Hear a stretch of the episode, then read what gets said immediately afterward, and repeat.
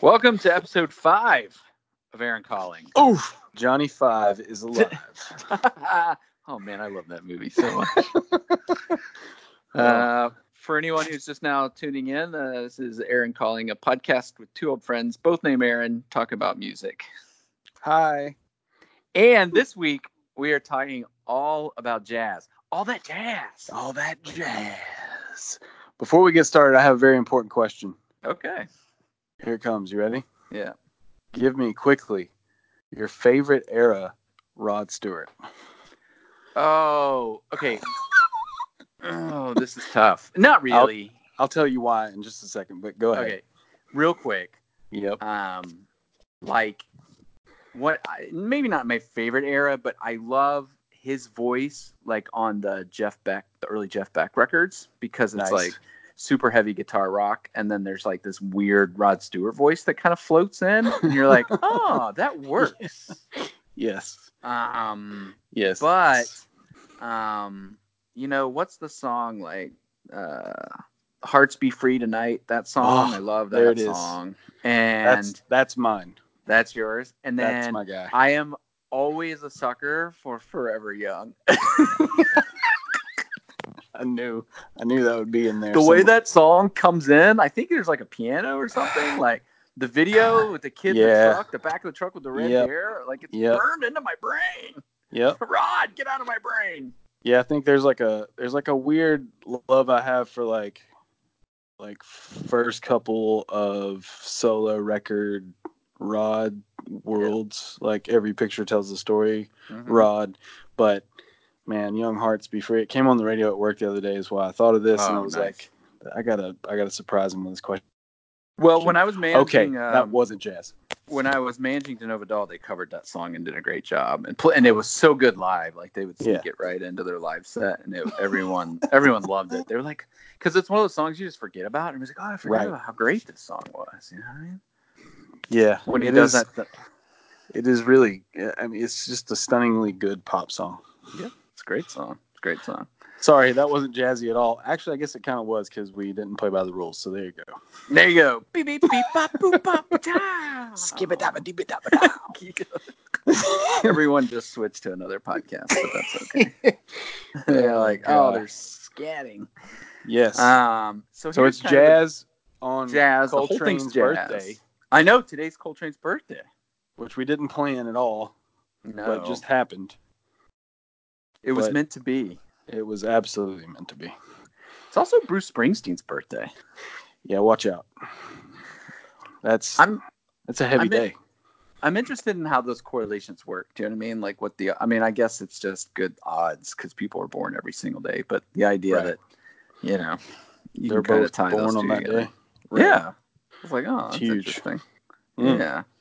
So happy birthday, John and and Bruce. Yeah, man. Two more American names that could never be. Happy birthday, John and Bruce. John Happy and Bruce. couple. The happy couple.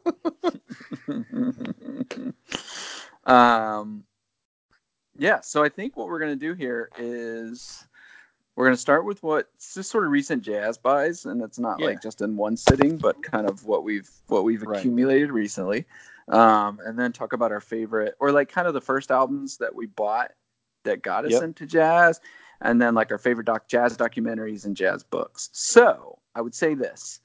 If you're a fan of jazz, I think you'll enjoy it. If you're not a fan of jazz, I think you should still listen because I was not a fan of jazz Right. for many years. And then, sort of as you ease into it, I think a lot of the stuff we'll talk about are good starting points. Yes. And uh, and then today's market of just being able to pull up anything and stream, if you haven't, if you've just been in a musical rut for a while, or you're just listening to the same thing over and over, and you need a little something to uh, to to to put on, um, definitely a couple of these is a great starting point. So. Absolutely. So why don't we start with your list, which is half of my computer screen. I did. I did put it all in there. I, sh- It's I shot it all in that list. Um, I actually left out uh, reading back through. I was like, yeah, I didn't say this and that and the other. Whatever. Um, so yeah, uh, I don't even know where to start. I guess Start mainly with the start with the easy stuff, and Yeah, then work so- your way work your way into the into outer space. Yeah, so I see some the- things here. the easy easy portion of the program definitely uh, Lee Morgan's The Sidewinder. Yep. Um, this record, uh, in preparing for this call, uh, I found out a little bit more than than I had known about this particular record. I got into this record because of uh, Stanton Moore, who's a drummer um, from New Orleans, who in like an instructional video thing used the beat for the sidewinder as like a way to introduce kind of the middle ground between jazz and what was turning into uh then known as rhythm and blues or rock and roll and like oh, cool. how Billy Higgins drum beat in that is like he's taking this some of the same ideas from like New Orleans second line drumming and like inserting them into jazz. And then from there it gets taken another way. And then you kind of get rock and roll. That's a very condensed version of that history. But showing that beat to be like a thing that's like it's fluid and it doesn't kind of it sticks in your head as a hook because it's not your normal thing which also uh, led me to reading up more on the sidewinder in general and it being kind of known as the first like quote unquote soul jazz record Oh yeah. um, which I didn't even know that before, but which is just again a blending of soul and jazz, and it was getting away from the like traditional jazz form and more uh, more, more soul elements were sliding in there. Um, either way, it is a classic. Classic. Um, it is a great showcase for a lot of really great uh, players in their own right to do things differently. Um, and Lee Morgan is ridiculous and was like probably all of about 20 yeah. when they, when they very made that very record. young. Very insane young. Very young. um, which I didn't know until not giving too much away. One of our docs we both uh, have watched. Yep. Um, revealed just how young he was. Yep. Um, what else is pretty standard? Hank Crawford, um, who was I, I got a couple of his later records, which are uh, we got a good thing going and don't you worry about a thing. Those were on a label called Kudu Kudu. Which who knew the kudu? Um, they, they were uh, that was a subsidiary of cti creed taylor international i believe is what it was. Um, which a lot of my list is made up of cti records. I'll get there in a second. Um, but hank crawford was one of the sax players in ray charles's band Mm. at one point, um, and also a heavy, heavy uh, sax man in his own right. Without Charles and his world, he was just a great band leader. Um, and a lot of this stuff, a lot of the kudu stuff, is like later on in his career. It's like in the '70s, and it's even more like one foot in the past, one foot in the present, sort of thing. Um, there's some electric piano and stuff going on, but like he's not fully electrified, and he's definitely leaning harder on like the blues side of things than some of these guys are. Uh, so it's it's a little bit more traditional, but it's really good. Just like sit down, listen to a jazz record. Yep. Kind of deal. Uh, the other one I got was the just this Atlantic uh, double album thing. I think it was like all of five bucks. They did these for like any of their guys and gals who put out, out I think more than like four or five records. It's just called like the art of and insert artist name here. And Yep. uh, this was the art of Hank Crawford, and it's a good overview of everything he did for Atlantic before he went to to Kudu. Um, what else? Let's see. Oh, the Modern Jazz Quartet uh, Lonely Woman. Did you get a chance to listen to that? I have not listened to that one, but I do have. I have one of their records. I can't, Yeah. spacing on which one. Um, they are like the, I guess, I guess it'd be fair to call them kind of the like, uh, chamber classicists of jazz. They are like the smartest dudes in the room, probably. Yeah, yeah, yeah. Um, and this is them taking on things that they normally didn't take on. Like Lonely Woman is an Ornette Coleman song, Ornette Coleman of free jazz fame. And Yep. they take it and give it the modern jazz quartet uh, treatment. And it becomes like this beautiful song. And it is, it's a great record. Um, it's a striking cover because it's just this woman's face, like almost out of focus completely because it's too zoomed in. um, it almost she almost looks like a mannequin. It's it's kind of creepy. Like the longer you look at it, you're like, I don't know what's happening, and I'm terrified of this. Um, but uh, it's really again, it's really great. Uh, the vibe work alone is worth the purchase. um, they the modern jazz quartet is just outstanding and will always be one of my favorites. Um, but this is one that I had I had read I think about, but not really seen too much. And it, Yeah. it was another like five dollar like, hey, here's five bucks. yeah. I think they just go under the radar because modern jazz quartet is such a unexciting name. You know what I mean? Right. like, I don't know. We play jazz and we're quartet. We're modern. Modern Is this jazz the quartet. string cheese incident? um yeah they like it's weird too because they weren't they were modern they called the modern jazz quartet but most of their output was like very early yeah, that's true too. so it's like it's very confusing like i remember as a young jazz uh fan being like i don't understand why this was recorded in like 55 and it's modern. Ooh, like i didn't get it. Whatever. I was stupid. Um what else is uh normal here? Before we go too far. Um i think that is kind of the super classic world. And then i got like i said i got really heavy into the cti world which again is creed taylor who originally founded impulse records Right. um, and then after Impulse and its strange financial world kind of crumbled a little bit, he went and made CTI. And then there was like four subsidiaries. Kudu was one of those, and there was like three or four others. Um, CTI kind of became a place where, well, like on my list, Freddie Hubbard, um, went there. This Joe Farrell quintet, which I've become a huge fan of. Um, Bob James famously is on CTI. This guy Don Sebesky, who is kind of the arranger for all the lush string arrangements on all these records, which CTI was kind of known for. Yep. Um, You gotta, you gotta. What is up with the Don Sebesky album name here?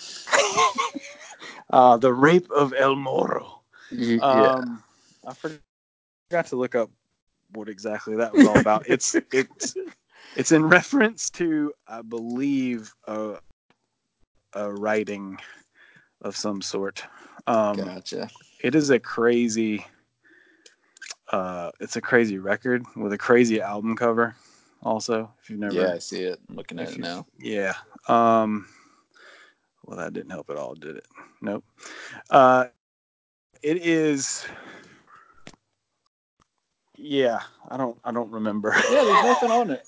yeah. Nothing on it. We'll just, Um, uh, we'll just be like, oh, it's the the Yeah. it's so weird, but yeah, all right. But That's it's cool. it is that one is like he he is like again, he's the string arranger for all this stuff. yeah, and so like he is making it's kind of crazy he's like making his own records with like and cherry picking like artists on cti to help him Yeah.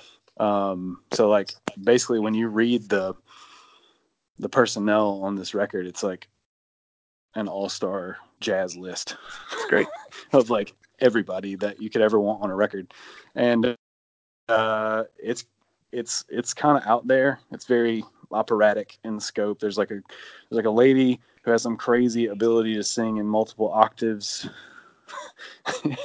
Yeah. Singing and doing this yelling thing. It's it's kind of unnerving, but it's really pretty at the same time. I don't know. It's weird. Hmm. Um it's very CTI and it's very like 70s jazz. Like um Bob James is on that record, I believe, and he is also known as he's like famously the guy that wrote the theme for Taxi.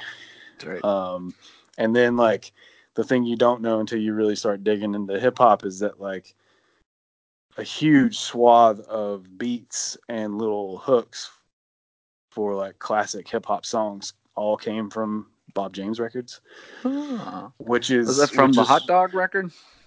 Um, He's the guy, No. right? That has all the weird food Yep. album covers and everything. yeah, he's got he's got a hot dog, he's got a football. Everyone has seen them because they are uh, they are plenty in record stores. Yes, like if you go into the jazz section, you're gonna find like 20 of each of them. Yeah. Um, which I never Yeah. understand. I'm like, why? Why do you guys keep just buying the same record? Um, they're mainly from the first two, which are titled one and two. hey, Um, way to go, Bob! But there's like Not a only does he have like a very normal name, and he's like, how can I stand out? Um, one. Hey, Bob, what's Um, that? What's the album two? Uh, two. Yep. And then what's what's even better is like CTI went like all out on their their album art. So like yeah, like they're all gatefold records and they're all like super glossy yeah. and like super thick stock covered. Like it's insane. I'm like they went bankrupt in like 78 but then never even they kept putting out records to like 84 like it's so Yeah. weird i'm like yeah you went bankrupt because you're spending like 8 billion dollars on each record Yeah. Well, you know, they probably got that left over from Impulse. You know what I mean? That was Right. the big Impulse thing. So Um, but yes, so the main the main story of my entire world here, the theme, the the narrative, PTI. if you will. yes, is that I, as a, if I can help anybody who's like, why do I care or where do I hop in on this jazz thing? I don't think right there is the place to hop in necessarily. Um, I, for me personally, thought that kind of starting in the 70s, everything jazz wise kind of took a, a nosedive. Yeah. Um, and like once it especially got, I think I just read the wrong thing, or probably I just heard the wrong weird fusion record too early and got it in my head that like, oh, it all sounds like a weird Return to Forever record. And I don't want that now. so as a as a younger man, I was like, I don't understand all that. I barely understand the other stuff. And but I like it. But this I can't like I don't know. I don't know what's happening here. Yep. Um, so the CTI thing is like me kind of rediscovering some of that, like like, and it's cheap. Like you can find these records for not a lot of money. There's only like a few of them, like that Freddie Hubbard Red Clay, um, and like a couple of his other records for CTI um, that are like considered like super classics that like people like seek out. Um, a lot of the other stuff is like people just either don't care or like they pressed eight bazillion copies and they're just out there. Yep. So they're just not a lot of money to be spent. So it's a good way to like start kind of like like you said like for me it was like breaking out of the monotony. Like I can go and try and find all the Cars records, R.I.P. Rick, or I can uh find something that is getting exciting and new and new to me anyways and Yep. uh search it out so that's what i did um what else then then it gets wacky then my list goes haywire, and I went into free jazz town, uh, kind of heavily. So I got a modern jazz. No, that's not art ensemble of Chicago, Tutankhamen, which is probably as far free as it goes. as Um, free as can be. yeah, that is. It's pretty free. It's it's again. It's like if you're not into free jazz, I would, and you're looking to get into it, I would not maybe go there first. Maybe go to like Ornette Coleman, maybe maybe. Um, I got one of his later records, Science Fiction, which is stellar. It is Yeah. so good. Um, I think I I had it maybe like downloaded it from somebody. Somebody gave it to me electronically at some point, but I lost it and found one for cheap and was like, "Yep, I'm snapping it up." Um, that was really great. Um, what else? I included a record by this band Material on here. Uh, one down. It is jazzy. I'll say jazzy because it's not necessarily jazz. It is. It's a. It's one of those weird anomaly records that happened in like the late '70s, early '80s, where like this record is. It, it's like a Bill Laswell, um, Nile Rodgers, Tony Thompson, who was the drummer in Chic, with Nile Rodgers. Uh, uh, but he's only the drummer on part of it. The other drummer is this guy Yogi Yogi Horton, which is the greatest single greatest name ever. Yeah. Um, he was like a Philly, that Philly sound world drummer who played drums weirdly with Bob James live later. Um, he's on part of it, and then famously they do a song on there, which is like an old bluesy jazzy song um, called "Memories," which features the first credited vocal by Whitney Houston. no, that's interesting. Yeah, uh, which is really Whitney. great. Yeah, she was like I think 17 or 18, Yeah. and like she, it is so good. Uh, I think Archie Shepp is plays sax on that song. Hmm. Speaking of free jazz, and it sounds like Archie Shepp just walked in and was like, "I don't want to hear what you're playing. I don't want to hear the song. I'm just gonna play." it is the most insane sax solo to ever grace a song like a pop arranged song. Like it's like, what on earth have you done, Archie? Um. So yeah, that is. I think that's a good synopsis. I mean, there's some Miles Davis I got in there, Nefertiti, um, in a Silent Way, of course. Nefertiti is has always been one of my favorites of his uh, second great quintet um, because they flip on its head like who is the lead instruments or who are the lead instruments and who are the rhythm instruments. Like they kind of change around who gets to change each tune, and so like the drums and bass start like being the leaders instead of the the rhythm, and so it gets a little wacky and they're starting to really stretch out and like push against the form, as it were. Um, and it's before they've gone electric and the whole thing. So like Herbie Hancock is in there, who will feature prominently in my my book discussion. Um, I found a couple of his records too. Uh, Headhunters, of course, um, which I have on, I believe, again electronically. And this thing, uh, it's it's just called Herbie Hancock Sextant, Hmm. um, which is his band. It's called the Mwandishi Band. Uh, uh, it's his band after he leaves Miles, and before it's like the world b- between the end of his Miles days and before he resurfaces as the guy that everybody knows who did Rockit yeah. like Gotcha. the the big the big 80s MTV Herbie Hancock. Uh, Yeah. So he does all this stuff in the meantime that literally still sounds like the future. Like it's insane. Um, and it's very exciting to hear because it's just like it doesn't sound like anything else. Um, it's very much electronic. It's not even electric jazz. It's like crazy electronic. Like he is fully invested in like effects and like messing with stuff on the fly in the studio and like everything he ever learned from Miles is in there, including like all the like bitches brew, like weird effects and all that stuff. It's all thrown in there, but then like turned up to 11 and like they get freaky deaky. Um, yeah.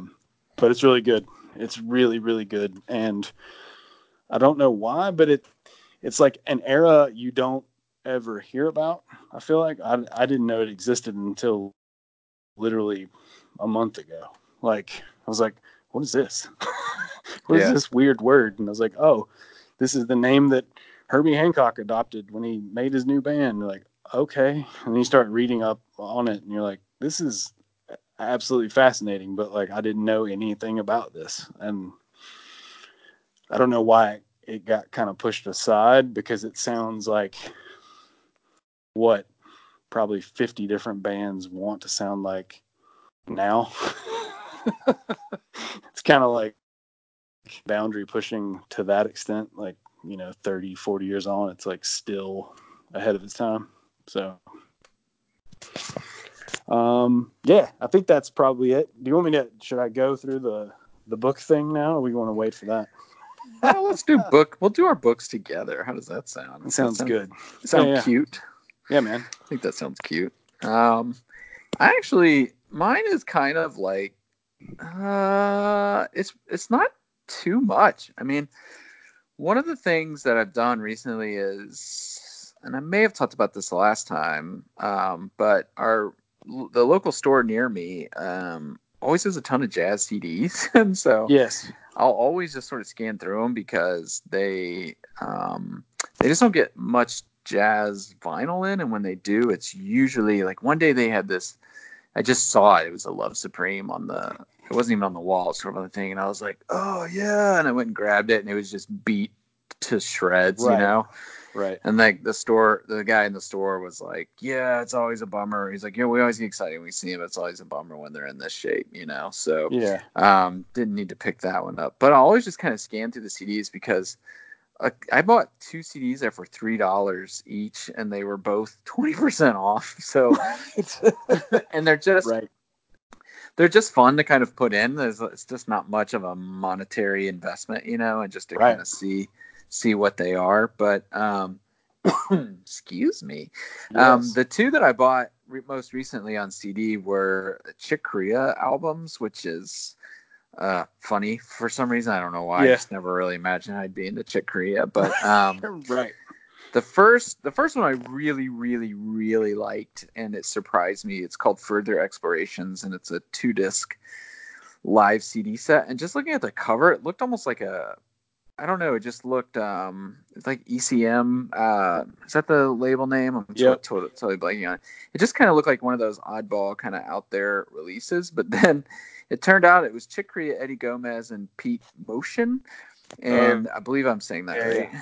And um, so Pete and Eddie both played with Bill Evans, and then I yep. guess Chick Corea was like a Bill Evans disciple for obvious reasons, since he's a keyboardist or piano mm-hmm. player. And uh, anyway, this is like a two disc live set from um, Blue Note in New York. It's recorded over like a couple weeks, and they they put all this music in there, and it's basically like inspired by Bill Evans. So they play some Bill Evans, but even on that, they go kind of off in their own thing, you know, and right. do their own, uh, you know, their their own interpretations, I guess, of his songs. Yeah. And it's just really nice and laid back, you know. It's just a trio, like, you know, just like you can put it on in the background, and it's really great. Um, and I've really, really enjoyed that one. In fact, I was listening to it yesterday.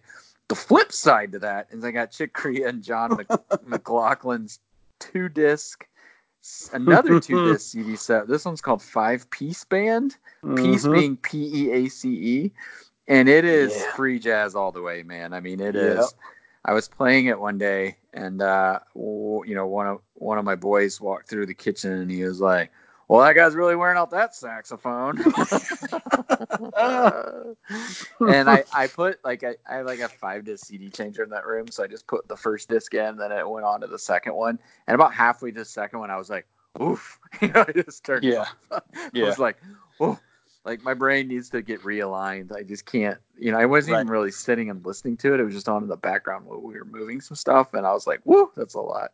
Um, and it was a live show, right? So I was joking with with the boys. I was like, imagine being at that show. Do you know what I mean? Like, like halfway through the second set, being like, "Oh man, my ears are melting." But, um, but you know, fun little like couple little uh, CDs I picked up, and then the the record stuff. I haven't really found much in in Nashville recently, but um, in uh, in Cincinnati or in, right outside Cincinnati, a great store called Plaid Room. I found a, a great great copies of Herbie Hancock's "Takin' Off." Um, so I Mm, think that's his first solo LP, if I remember correctly. Um, Yes. be wrong on that, but um, Herbie Hancock's "Takin' Off" is like a great place to start, I think, for jazz people because uh, the first song, "Watermelon Man," is sort of uh, um, it's just real like rhythmic and kind of repetitive, but like in an interesting way. You know, like kind of keeps you locked in. You kind of groove to it a little bit, and Yep. um, so that uh, that was like a really great early Blue Note pressing. So super excited to find that. And then I also found um,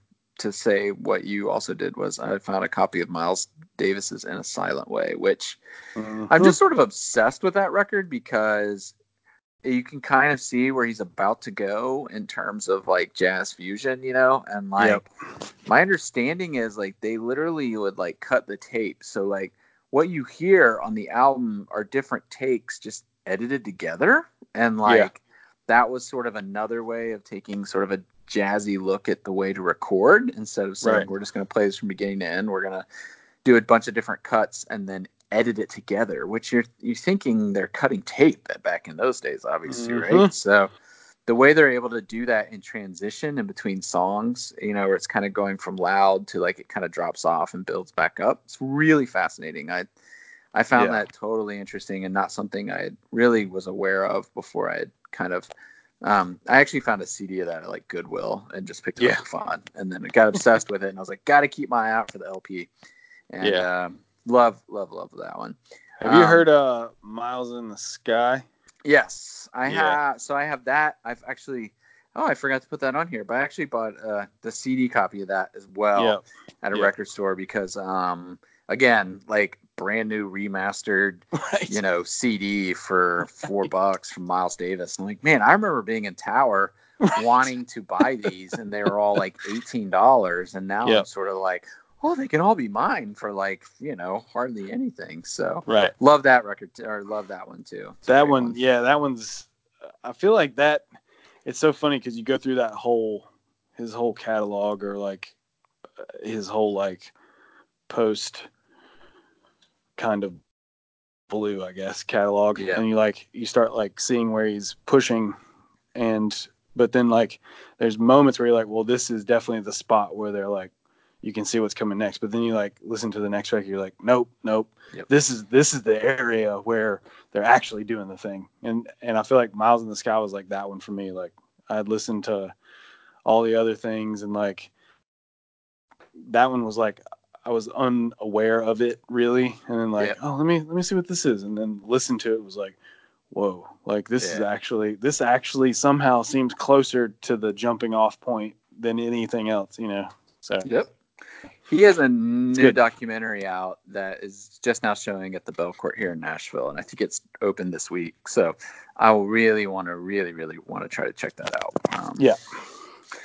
Um, I also got two Donald Byrd LPs, Black Byrd and Street Lady, and um, love them both. I mean, I, bird there's- is there's ridiculous not too much to say. The um, you just got one recently that I've been looking for. Um, I'm spacing on the name of it. Um, uh donald byrd yeah, Uh, is Didn't it stepping in tomorrow? yeah, yeah, yeah. Yeah.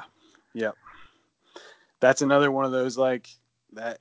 That again, it's like those those records that I, I feel like I didn't. I never would have thought that I would have been like, yeah, those are cool. But now I'm like, man, these are like amazing little shots of like where these other guys were going. Because Yeah. like you get you can get easily bogged down in jazz with like the heavies. Yep.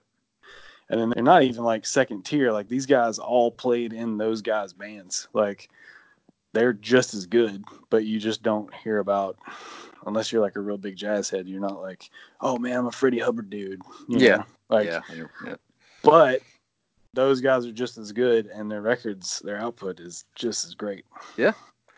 Um, the only other two things I got, I, I think I've talked about the Return to Forever LP uh, last week, which is more Chick Corea, which Which I found like literally two days after we talked about it. yeah, yeah, yeah. it's so good. I mean, it's like it's out days. there, but it's it's pretty great. Um, and then um, Cannonball Adderley Quintet, um, Accent on Mhm. Africa, which I think I've also mentioned Yep. on here as well. Um, from my thought when I bought it was, ooh, like accent on Africa. It's not as like rhythmically uh, what I would consider like African, I guess, but you know the, Yeah. the influencer is definitely there, and he's invented some crazy instrument that he plays on there um, that he writes Right. about on the back, and I'm spacing on what it is right now, but it's a good, um, it's it's a it's a good one. It's not one I've seen. Uh, ever really so i just picked it up and, Yeah. and gave it a shot and it was great so i was excited about it Fun. my my thing is too like i you know like jazz stuff you got to be careful because it's like especially if you're buying records like it's such a slippery slope do you know what i mean and you can end up Yep. spending you know uh like for instance there's a guy in tampa every time we go vacation down there um it's ac- not actually in tampa it's like um, you know, like 45 minutes outside of Tampa. And Yeah. um, he's got this store, and you could tell he's retired, doesn't care, you know, like he just sits there and plays music all day. It's like this is probably his tax write off. I don't know, but like he has like original, like Blue Note pressings, you know, and Right. like he's selling kind of blue for like $400. Do you know what I mean? Yeah. And Yeah. every time I go in there, which is about once a year or even a year and a half, two years, it's still sitting there on the shelf. Right. You know what I mean? So Yeah. you can overpay for some of this stuff. I try not to do that just because I enjoy picking it up too much. You know what I mean? That I, I've, Right. I've easily walked away from, you know, the collectible jazz versions, if you will, um, Yep. eh, because I'd rather, I don't know, I'm just a fan of getting, I guess, more for my money. Um, Yeah. and um, you know, but if I if I if money was no object, Right. Right. I could see why it would be uh, how you could get caught up in all these crazy coll- collections. Like I think I read that like kind of blue. There was a misprint on the um, label, you know, and that co- and the first however many copies, Right. not many. And I think you know now those are like insanely collectible. You know, like whew, Yeah. it's a it's a dangerous, dangerous place. But the impulse stuff, whenever I see it, I almost usually always pick it up, and I'm not too picky about it if it's stereo or mono or whatever. You know, like Yeah. again, if it's priced right, and it, I just love those glossy gatefold. You put all the orange spines together. It's Right. just addicting as anything. it is. It is very. I mean, I have from when I first got into like Coltrane, like they were just putting the CD versions out in mm-hmm. those like mm-hmm. replica deals, and I have like I have a bunch. huge swath of that, and it's just like every time I see it, I'm like, yeah, it looks real good. Me too. Years ago, kind of when when when iTunes supposedly was going to save us all, we were all going to be able to like rip our CDs Right. and live with that forever. And now iTunes won't even let you keep what you you know bought or ripped anymore. Um, but and Right. that was like two years ago. I don't know, but um, Yeah. uh, I kind of went through CDs and I started like kind of being like, ah, there's a lot of these I don't need, you know. But Yeah. when I hit the Coltrane section with all those orange spines, I was like, nope, and like set Yeah. those, and I still just have them sitting Yeah. there, and and that's when I got really. Those CDs are all the later stuff. Do you know what I mean? So Mhm. that that's all the, you know, ascension and meditations and all, all you know the whoa. I don't know where yes. we're going here, but but Yeah. yeah, yeah, yeah.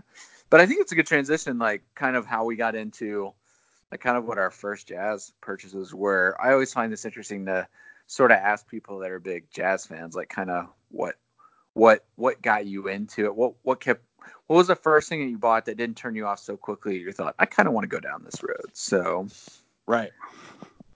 Um, I guess for me, uh, I remember I think my my quick answer before has been oh it was kind of blue or whatever, but I was thinking about this today, and that was actually I think my dad had that.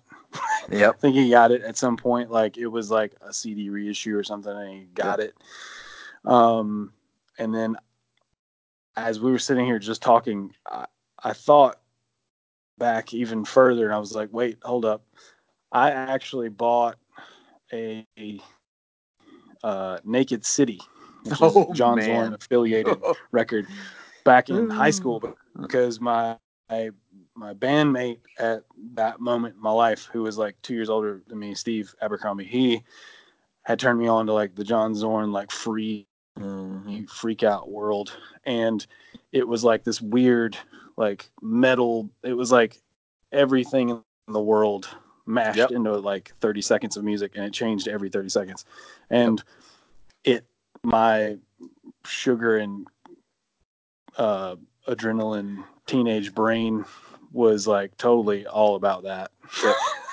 I so think I remember I just, you and I listening to that like freshman year at college. You being like, "You ever heard yeah. this?" And I'm like, "No." I'm like punk kid, and you're like, oh, "I'm like, whoa." Yeah, it was because it was just on. it just blew. Cats I mean, start running by the dorm room yelling. yeah, it just blew. It blew my mind. I mean, out of that, you know, I discovered Mr. Bungle and that whole thing, and like that became an obsession. So, I mean, I guess technically that would have been the very first yep. thing that I bought that was quote unquote jazz. Um, the one that stuck with me, the one that like turned me on and sent me down the the path was A Love Supreme. Um, yep. It was like it's one of the rare moments I can remember like going to a record store, putting a CD in like the listening station, and like 30 seconds of music was on. And I was like, "Yep, I'm buying that," and yep. gotta go. Um, and like just actively like listening to it, like what on earth yeah. is like happening, and like it just it is one of those that like captures your imagination because you're like, I don't understand. I don't understand it, but I want to understand it, and I want to like get inside it and figure out how it works and like does it work or did it not? I don't are they angry with each other? Do they love each other? Do they, how do they make this you know? Because at the time i didn't understand the musical components of how it was all put together. So you're just like i don't i don't know. It just sounds like some dudes in a room like banging away at stuff and like some guy blowing into a horn and he sounds like he's trying to like exercise some demons or something. I'm not sure what's happening it could be terrifying. It could be beautiful. I'm not completely sure. Um, and I think right after that, I bought Live at Birdland. Yeah. Um, which didn't help my confusion at all. Sure. but it did like that record connected eh, in in a weird way it connected more because it sounded and I think this is the thing about Coltrane. I think people who like who are into like punk rock and things like there is a there's like a raw like emotional energy that is in that music that if you're into like a very raw form already like you can kind of like draw the line between the two and be like yes i understand that. That is like the feeling of release musically. And like I understood like when Afro Blue comes in, and then it's just like Elvin is just off to the races, and it's like all cymbals and drums and sax, and you're just like, what is going on? It's also just like, yeah, I know what's going on here. Like they're just yep. letting it out. but that was the uh, so I Love Supreme followed closely by Live at Birdland, but the very first one was Naked City. So that's hilarious. Yeah, it kind of prepped me for like free, free, free, free land. no kidding. yeah. I mean, mine were like, it's interesting because, and you know this, like if you talk music with people, usually like you've run into someone that has, um, you know, whether it be like an older brother or like a, I don't, I don't know, like a, it's usually an older brother, right? Or even right. an older sister a lot of times. Yeah and they're you know um, they're sort of passing along their records or what what have you. But like I had none of that. Like I had nothing. So for me, Yeah. like it was always just taking insane risks on things and being like, Mhm. I I don't know where I would learn about it. This is obviously pre-internet, you know. So, Yeah. um, you know, you just didn't really know. But my, mine is like as same as you. It's like a Love Supreme and kind of blue, but. I literally picked them out of the Columbia House music like catalog because Like the I little was stamp? so yeah, yeah. Oh man, I forgot about the stamp. But yeah, like I think I had like a certain number of records I could get like as part Yep. of my membership or whatever. And um and I was just sort of burned out on everything I had. And I was like, I really want to listen to jazz, you know? Like I'm like, what I don't even know. Like I'm like a sophomore or maybe a junior in high school. Like I don't know Yeah. what's going on. And I had nowhere to start. And so obviously a a catalog like Columbia House. But I mean you could you know, you got the little book, right? And like you could Right. go through and you could read like one or two sentences on each album, you know, and it would be Yeah. like, ooh, that sounds interesting. And so I ordered them both. And I'm glad I did because that was going to be the entrant, you know, the, the entry for me into, Yeah. you know, sort of figuring everything out. And they're, they're a perfect place for someone to start who's like never listened to jazz, especially Miles Davis is kind of blue because it, that's Yep. what that's what it was, right? It was sort of like this perfect new sort of sound. They're both like new, right? They're both like Yeah. things that things that people had never done before, which is funny because you know now they seem so normal. It's like kind of pedestrian, but they were so out of out of step, so to speak, at the Yeah. time. And um, but they're easily digestible for now. Like you can you can stay with it. Nothing goes too too off the rails. Like you can really kind of just I don't know. I mean, there's books, just books written about the whole albums. You know what I mean? And the way they were recorded and like one time one time you and I are just going to do a kind of blue episode because I've nerded out on that album a lot in the last Yeah. year and um you know it you can just get like lost in all of this you know in, in both of those records in a good way Yeah. and it was easy for me just to pop the CD in and immediately start playing it, and I could sit there and focus on it. There were no distractions. There were no phones, you know, unless somebody called me and I had to get up and go to the other room and answer it.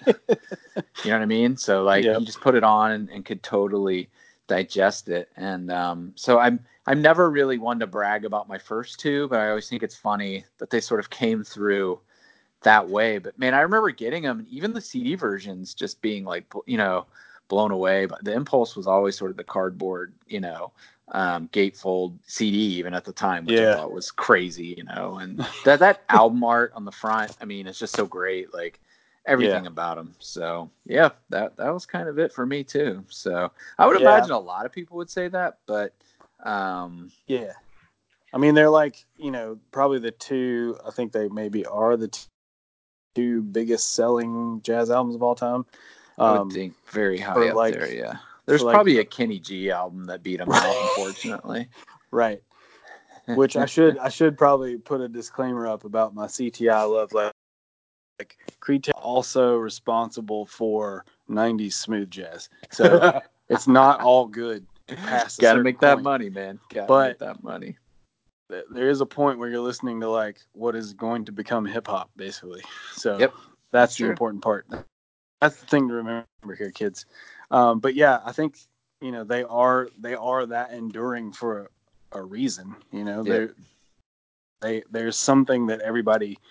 I feel like everybody could can like latch on to some piece of either or both of Yep. those records as different as they are from each other and be like man i really i don't know about jazz but i know about these two and these two really resonate you know There's a movie that came out too when I was in like late high school, early college, and I can't remember the name of it. I'm having one of those days where nothing, I can't recall anything. Yep. Um, it's one of those movies. It's like it was black and white. It was kind of like it was black and white, and then as the kids sort of were promiscuous, they turned into color. I don't know if you oh remember that movie. smallville right Smallville, Or right? smallville something like that is that right something something along that lines, right? So Yeah. I remember watching this movie, and I had you know I'd had kind of blue for a little while, and and there's a scene where um, they they use that in the soundtrack, and I instantly knew what it was, and I felt so proud of myself. I was like, "Oh, I recognize that song." You know what I mean? So, Right. uh, that's funny. Wait, Smallville swears like Superman's from, isn't it? Yeah, so it's not Smallville. It's something like Whatever. that. yeah. This Tobey isn't a Maguire's movie podcast. What are we doing? Yeah, yeah. Pleasantville? Um, Maybe it's Pleasantville. Pleasantville. Ah, Something something like like that. That's Yeah. good. Good. That sounds good. Um, but speaking of movies, uh, Yes. maybe Here we, we can go. go through our, our quick documentaries real quick. yeah. Um, let's see. DocuTown. Um, well, for sure, I think you and I have both seen I Called Him Morgan, Yes. uh, which is about Lee Morgan, but it's also about his wife who shot him and killed him. yes. and uh, what led to that. But it's really just a, kind of an overview. It's a really cool like overview of uh, the jazz culture and scene through one of its most important figures, which is Lee Morgan and his wife, really, because she was like this fixture for so many of those musicians. You kind of Yep. like learn that through their stories of her Yeah. um, which was really cool. Like it's not, it's not like a condemning thing of like she killed him and she's terrible and she's a horrible person. It's like this like kind of endearing portrait of her as like this nurturer up Yeah. to this point. Yeah. And then you're like, oh wow, that that got serious quick. Um, it perfectly sums up that whole era because it's got everything from like how hard you had to work to get started, how you had to be picked by a bigger band and play with them. Then you Right. kind of went out on your own. Then you got famous. Then you got on heroin. Then you had to kick heroin. And Right. somewhere in between, you may have met someone that would help you. And then that person sort of becomes your significant other. And then as you start to gain success again, you know, something goes wrong again, right? And you Right. and we lose someone way too soon. And it's Right. such a common theme in jazz Yeah. that it's it's almost like a textbook um like experience for these guys, which is kind of crazy. But Yeah. the way they put it together, um, you know, I mean, speaking of two guys that want to do a podcast or whatever, you've got a guy that just stumbles on this woman and just hits play on a, re- a tape recorder, and she just tells the whole story before she passes away. Is, is is is something that like, you know. You always want to think of from a documentary standpoint. You always want to be like, I should be capturing this. Do you know what I mean? right. and right. and the fact that he he had the wherewithal to do that is so great and it that that's what drives the documentary and it's so well put together and i saw it on netflix so i imagine it's probably Yeah. still on there but i think it probably won't be on there too too much longer so if you, yeah. regardless of what you think about what, what your musical tastes are it's a great um jasmine you know or it's a great documentary on just a musician and and uh, you know the ups and downs that come along with that i'll say that Right. Um, I think the other one that we've both seen, Chasing Train, Yes, which is I made also Cash and watch that one. which is also on Netflix. yeah, Um, easy to watch. Uh, That one is a great, uh, just a great overview of how he evolved into who he was. It has a lot of like archival footage that people, I think, at the time it came out, had not seen. Like a lot mm-hmm. of like family stuff. So it like kind of humanizes him in a way where instead of like a lot of this stuff like deifies him and like he's like you know he he never touched the ground when he walked because he was floating with god or whatever and it's like Yep. yeah he was a dude yeah, he was he was a dude i'm pretty sure he would probably tell you no i'm just a dude playing a horn and i'm just trying to do a thing like let's calm down you know like you see pictures of him playing with a dog in like a robe like Yep. it's it's like it brings some i feel like some needed like levity into like okay he was just a human being well, it also does a great job of first of all, Denzel Washington narrates it, so Yes. it's just you know anybody can watch it and just be just be like soothed by his voice. right But secondly, I think it goes to show like how how hard he worked. So when he just quit heroin cold turkey, he just went upstairs.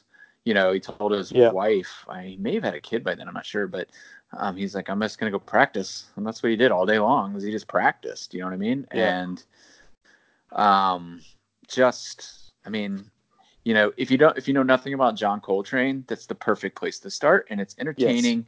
Yes. It's, um, you know, just like the Lee Morgan, there's a wonderful narrative and a great story to follow, and it's visually yep. appealing. And like I said, Denzel Washington narrating it, and you can stay with the whole thing really well. And um, I mean, you get so much before you hit a Love Supreme that you're like, oh right. man, when are we going to get to a Love Supreme? And then right. it just, and then it's all in, and you're like, this is awesome. So yes, um, yeah, I I thoroughly thoroughly enjoyed watching that one. I also thoroughly enjoyed watching. I don't know if you have seen this one or not, but there was uh, an American Masters, which is a show on PBS. Uh, they did an episode. This was this it has been like 10 15 years ago now it's kind of old in movie speak um, it's called the world according to john coltrane oh, and it is it it's kind of the other side of of chasing train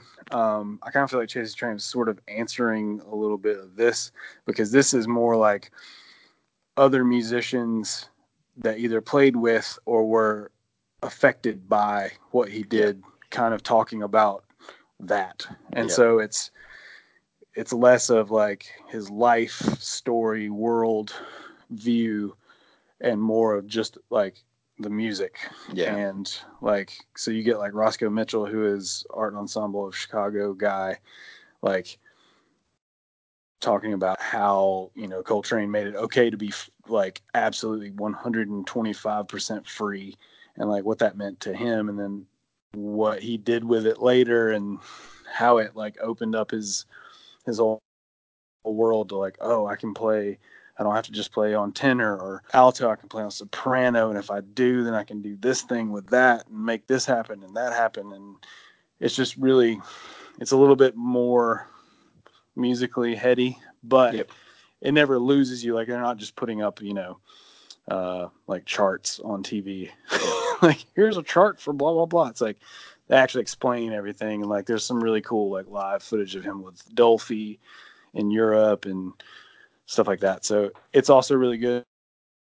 Um, and then I think I added on at the end uh, the exhaustive uh, Ken Burns jazz. Yeah, which is I like realized that I'm very going long. to um, I'm saving all of Ken Burns documentaries for when I retire. you know, the country one's going right now and it's great. yeah. Like it's 16 and a half hours long. Like, right. I just, I don't know when I have 16 and a half hours. So when, the, when I'm retired, I'm going to, I'll start with baseball and get through. I tried starting the Vietnam one. You know, the, the, you know, the problem is, is like Oof. it takes so long just to get to the stuff. Like the history's so in depth that at some yeah. point you're almost like, man, I don't know anything, and you kind, it's like, you know, it's almost like, I don't know, like, you know, I love them, but like, yes. I wish sometimes it was a little bit like they're tying in, I don't know, like more modern stuff so that you're kind yeah. of following it a little bit better yeah. and it's kind of dabbling with some stuff as, as opposed to just being like, oh man, you know, so. But yeah, yeah that's the, on my it's on my list. I'm just gonna put them all in like a box and just for when I retire, and then I'll be like, oh yeah, I was gonna watch all these. So the fun part at some point, I remember watching it when it was originally aired, and that's the thing with before kids, there was a thing before streaming. Yeah. If you haven't heard heard of it, it was just called television, and you were at the mercy of whatever was programmed, especially on PBS. You had there was no seeming rhyme or reason to what got played when or whatever. You just looked up the schedule and like, yep, that's cool. If a Ken Burns doc came out, it pretty they they either did it once a week or yeah. like maybe a couple episodes a week. So like maybe like on Mo- Sunday and like Friday you'd get an episode or whatever. But while it was running, I remember catching it and it was nice because like if there was a part you know you weren't totally like i don't want to know about 20s jazz or whatever yeah, i want to know yeah. about coltrane or post bop or hard bop or whatever you could find that one and and wait for that one and then yep. like okay here's my three hour fix of post bop or whatever um, um so yeah but if you have a chance and you you want to know the history, like the heavy history of the whole shebang. Um. It's there. well i think i think that kind of brings us to to like some of the books um that we were kind of throwing back around because Yep. one of the books um that i really really enjoyed reading is just simply called uh how to listen to jazz uh by Yep. ted i think it's goya maybe it's g-i-o-i-a if you just google how to listen to jazz and it'll Mhm. pop up uh, Amazon or whatever. Great little short book. I mean, I think it's short. It's only a couple hundred pages, and Yep. it does a great job of sort of just starting at the beginning, like as far as like New Orleans goes, and just sort of explaining structures and blues and you know how things are arranged, and um, you know just kind of helps you like even. I mean, I've listened to it for years, and I just read this earlier earlier this year. And I thought this will be kind of a fun read, you know. And there's things in there that, as I'm not a musician, so I'm like, oh, cool. Like it kind of helps break that down in a way. So when you're listening, you can kind of piece that back together. I highly, highly, highly recommend that book. And it gives a lot of historical overview, like one of those really long documentaries would that, that kind of catches you up really, really fast, you know? Awesome. Um, What else you got uh, book wise? the other one is, well, I believe, um, so Ashley Kahn has written books on both um, Kind of Blue and A Love Supreme, and I've read them Yep. both. Um, I highly, highly, highly recommend A Kind of Blue because, um, and again, I think we should just do like a whole episode on it. Some of the stuff that I learned about that through that book um, was just fascinating. Yeah. Um, A great, great read. Um, and then, so here's one that I went out on a limb on. Yeah, you know this because you and I used to do this at bookstores, just kind of peruse and be like, oh, I don't know, I'll try this, you know. Yep. Um, um, so I picked up this book. This is this is the title, okay? the Jazz of Physics, the secret link, the secret link between music and the structure of the universe Oh, by Stephon Alexander, who Oh, uh, a ja- who is a physicist and musician, jazz oh musician. sweet lord. And I'm just gonna put it this way: it was a lot more physics than he said it would be. Right. I powered through, and he ties it in, in somewhat interestingly. I mean, his whole his whole idea is, you know, it's sort of like the idea of like, you know, the structure of jazz, like is the universe sort of structured in the same way, and yeah. he he kind of ties it back and forth, but he also gets if if you're, I thought about like giving this to my father-in-law because he I think has a degree in physics or whatever, and is Yeah. a, mus- a music nut. He would probably it would probably be right up his alley, right? Because he'll Yeah. kind of grasp some of those bigger concepts in the world of physics. But and not to just belabor this Coltrane thing, but um, and you can probably speak to this better, but Coltrane sort of drew out a map of how all the chords are um, linked. Um, Yes. uh, like by fifths maybe or something. The law of fifths, Yeah. or I, I might be making Circle that of up. I mean, fifths. Circle Fist, yeah, something like that. Yeah. So he has a whole kind of like section on that, which was really, really, really fascinating um, from a physics standpoint and how that works. Um, I would not recommend that book to anyone that's just a l- lay person, but if you're super into science and music, great. It's a great, great read. Um, and I'd be happy just to give you my copy. But no, I think I'll hang on to it. but that that's kind of been it for now. Like um, Ted uh, Ted Gioia, if that's how you say it, he's written a ton of books on jazz, and uh, I'm I'm interested in picking up some more. uh, You know, if and when I find those. But um, sure. great great stuff. I also have a whole book on just uh, Coltrane and the story of Impulse Records, which is I've started and I just Right. haven't finished it. Um, um, that's that was a great one too. So yeah, I mean, whenever like if I'm out and about and I just find like an interesting book on jazz, I usually just pick it up, you know, and eventually Yeah. kind of work my way into it. So Yep. Um, I think uh, I definitely love Supreme. The Ashley Kahn yep, book uh, was huge. I just bought uh, the Both Directions at Once album, which was the quote unquote lost album yeah. um, of Coltrane's. oh, Ashley it's great. Kahn. So great. also did liner notes, like Yeah. heavy, heavy liner notes for that one. Yeah. Um, so it's it's really good. I actually think there's a diagram of that uh, Coltrane's chordal craziness in the copy that I have. I don't know if it's in all of them. It's in the like deluxe guy or whatever, but Yeah. there's a couple of different drawings, and I think one of them is his the thing that you're referencing, how they're all connected. Yep. And it's a little wacky. Um, currently, I'm reading this book. You'll know when you get there by Bob Gluck, who is uh, a historian and a uh, a pianist. Who this is about the the era of Herbie Hancock's career that I was talking about, the Mwandishi band. Yep. Um, I definitely sort of like your physics book. I would I would hesitate to say anybody should read this book because it is heavy on the technical uh, musical things. Um, it's it reads very much like a school book in in sections, but it's very interesting just because there's a lot of interview quotes and things from the band members themselves talking either contemporaneously or a little bit later talking about the era. And that's always fun for me to like read this like because sometimes it gets like really blown out and like hyperbolic and they're just like yes like we were floating on air while we played and i couldn't even walk after we got done and oh you know you're like did that really happen or are they just is this like how you felt you know either way it's fascinating um, you also get a very very real appreciation for just how much of a hard worker and ridiculous musician Herbie Hancock is. Yeah. Um, he is insane. Like his brain is just like insane. Uh, And the records that are made during that period definitely show that like he was just willing to like really stretch out and get get funky and weird. And it was where he wanted to go and he found like minds and they all went there. And it's the music's great. The book's great. It's just a it's just a little bit of a a stretch for like light reading. You got to really want to know about herbie hancock when you get in there.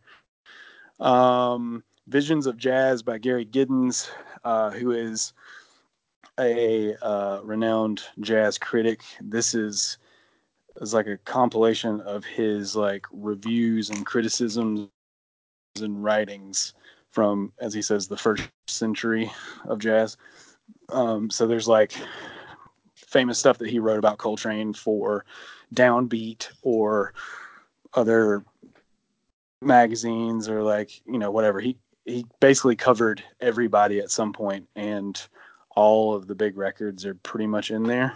Um, and some of it is him, you know, totally bashing somebody for like stretching too far out or whatever. But it's just really interesting to read the stuff that was written right when it's happening and like the reactions, both good and bad, to like what was happening. Yeah. Um, so it's real fun. That reminds me, I kind of went down a rabbit hole on eBay one day, and I was like, "Don't! I'm not going to do it." But just buying like old downbeat magazines, do you know what I mean? Oh. Like just the old jazz, because like, how fun would that be? And imagine all Right. the cool stuff you would find, like that people probably forgot about completely. You know, just right, right, right. all in reviews and things. Oh, it'd be Yeah. so great. But I'm not. I'm not going to do it. Not going to do it. Don't let me do it. Not going to do it. Gonna do it. Uh, and then finally, um, the Blue Note Years by Francis Wolff, who is one of the founders of Blue Note. Um, he this is his a book of his photography, oh, very cool. um, which you you know because you've seen all the Blue Note covers or you've Yeah. seen all of these things and all these documentaries we mentioned. They all these pictures show up. So like it's all that photography. Like he was just that good. It's featured heavily in that Lee Morgan documentary. Like he was just documenting every every session basically. He's just in there just snapping pictures. Some of them in color, some of them not. Um, but you know the style. If you like music at all, you've seen it. Even if you don't, you've seen the style of the photo. Um, it is just such a fun book to just like flip through. It's like a coffee table book. You just like go through it and you're just like, oh my, my god! Like if I could ever, if I could ever make records all day, I would just want this guy to like be ta- taking the pictures that you put the cover because they're Right. just they're just so iconic. Like the image is just great. So it's not even like a. I mean, it is a history lesson, but not. You don't have to read anything. You just like look at it and you're just like, wow. But they do give you like, here's what was happening here, and these guys are playing, and like the guy that, you know, is in the shadow is like Rudy Van Gelder or whatever, and that kind of stuff. So it's it's it's a good way to see a lot of the places and people that always get mentioned in all these books and all these docs that maybe you don't always get to see, like the Yeah. side men who don't get the spotlight. So Sure. that's good. I think that's it. Look at us. I think we just jazzed it up. Whoa, man, we are we are jazzed. We're blowing, Uh, bro. All this and, and we never once mentioned Kamasi Washington. or Sinead O'Connor. yeah, that's true. We got that one in still. Um, Yeah. Or Herbie Robert Hancock actually played the Ryman about a month ago, and I, I it was a Sunday night, and it was just one of those like, ugh, I just can't make it. And of Right. course, I regret not going. But um, Yeah. Um, I'd love to just be like, I'm at that point now where I'm like, it'd be cool to see more jazz, which is just means Right. I'm just, you know, my AARP card will arrive any day. But um, I Well, don't know. I mean, I just think a lot of that stuff's really great, fun to watch. You know. Yeah, I mean, being here uh, in Durham with Duke and their arts program, they do a thing every year, Duke performances, um, and they bring through crazy people. I mean, so many, so many of these. It's another thing. Like so much of this, the history of jazz is tied in some weird way to North Carolina.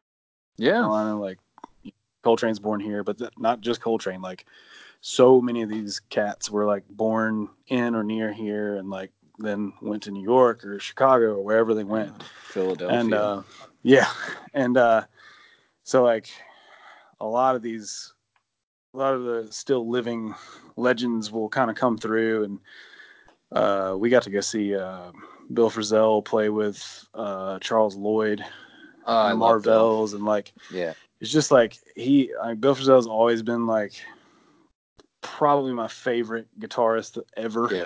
But like agree. to watch him do that as like a Yeah. sideman was really interesting. And then we went to New York, we got married. Uh, he was playing at the Village Vanguard, awesome. just like out of the blue. And so like we just we were like, let's try and go. And then we totally got to sit there and watch this dude play at the Village That's Vanguard. Like he has a documentary too um, on Amazon, Yeah. I think, that we watched. It's pretty interesting. yeah. And a new album coming up. Yes, he does. Uh, he going, man. always, if you're a Bill Frisell fan, always scan CD sections, man, because Yes. they just you can find them and they will never let you down. He put out a record not too long ago called Big Sur, Yep. and like the first song is just amazing. I played it on a radio show one time, and like I, somebody sent me a text like, "What is this?" I'm like, "I know it's so good. It's Bill Frisell. It's called Big Sur." Yep. Um, and then that that got me in the door, and then it's just so much material from there. It's so so great. So Yeah. Highly recommend that as well. so I guess the I guess to sum sum up some of what we said because I feel like we were kind of starting to do it just then, uh, Yeah. whether we knew it or not. Jazz is not impenetrable, Yeah, I think I although it agree. seems like it is.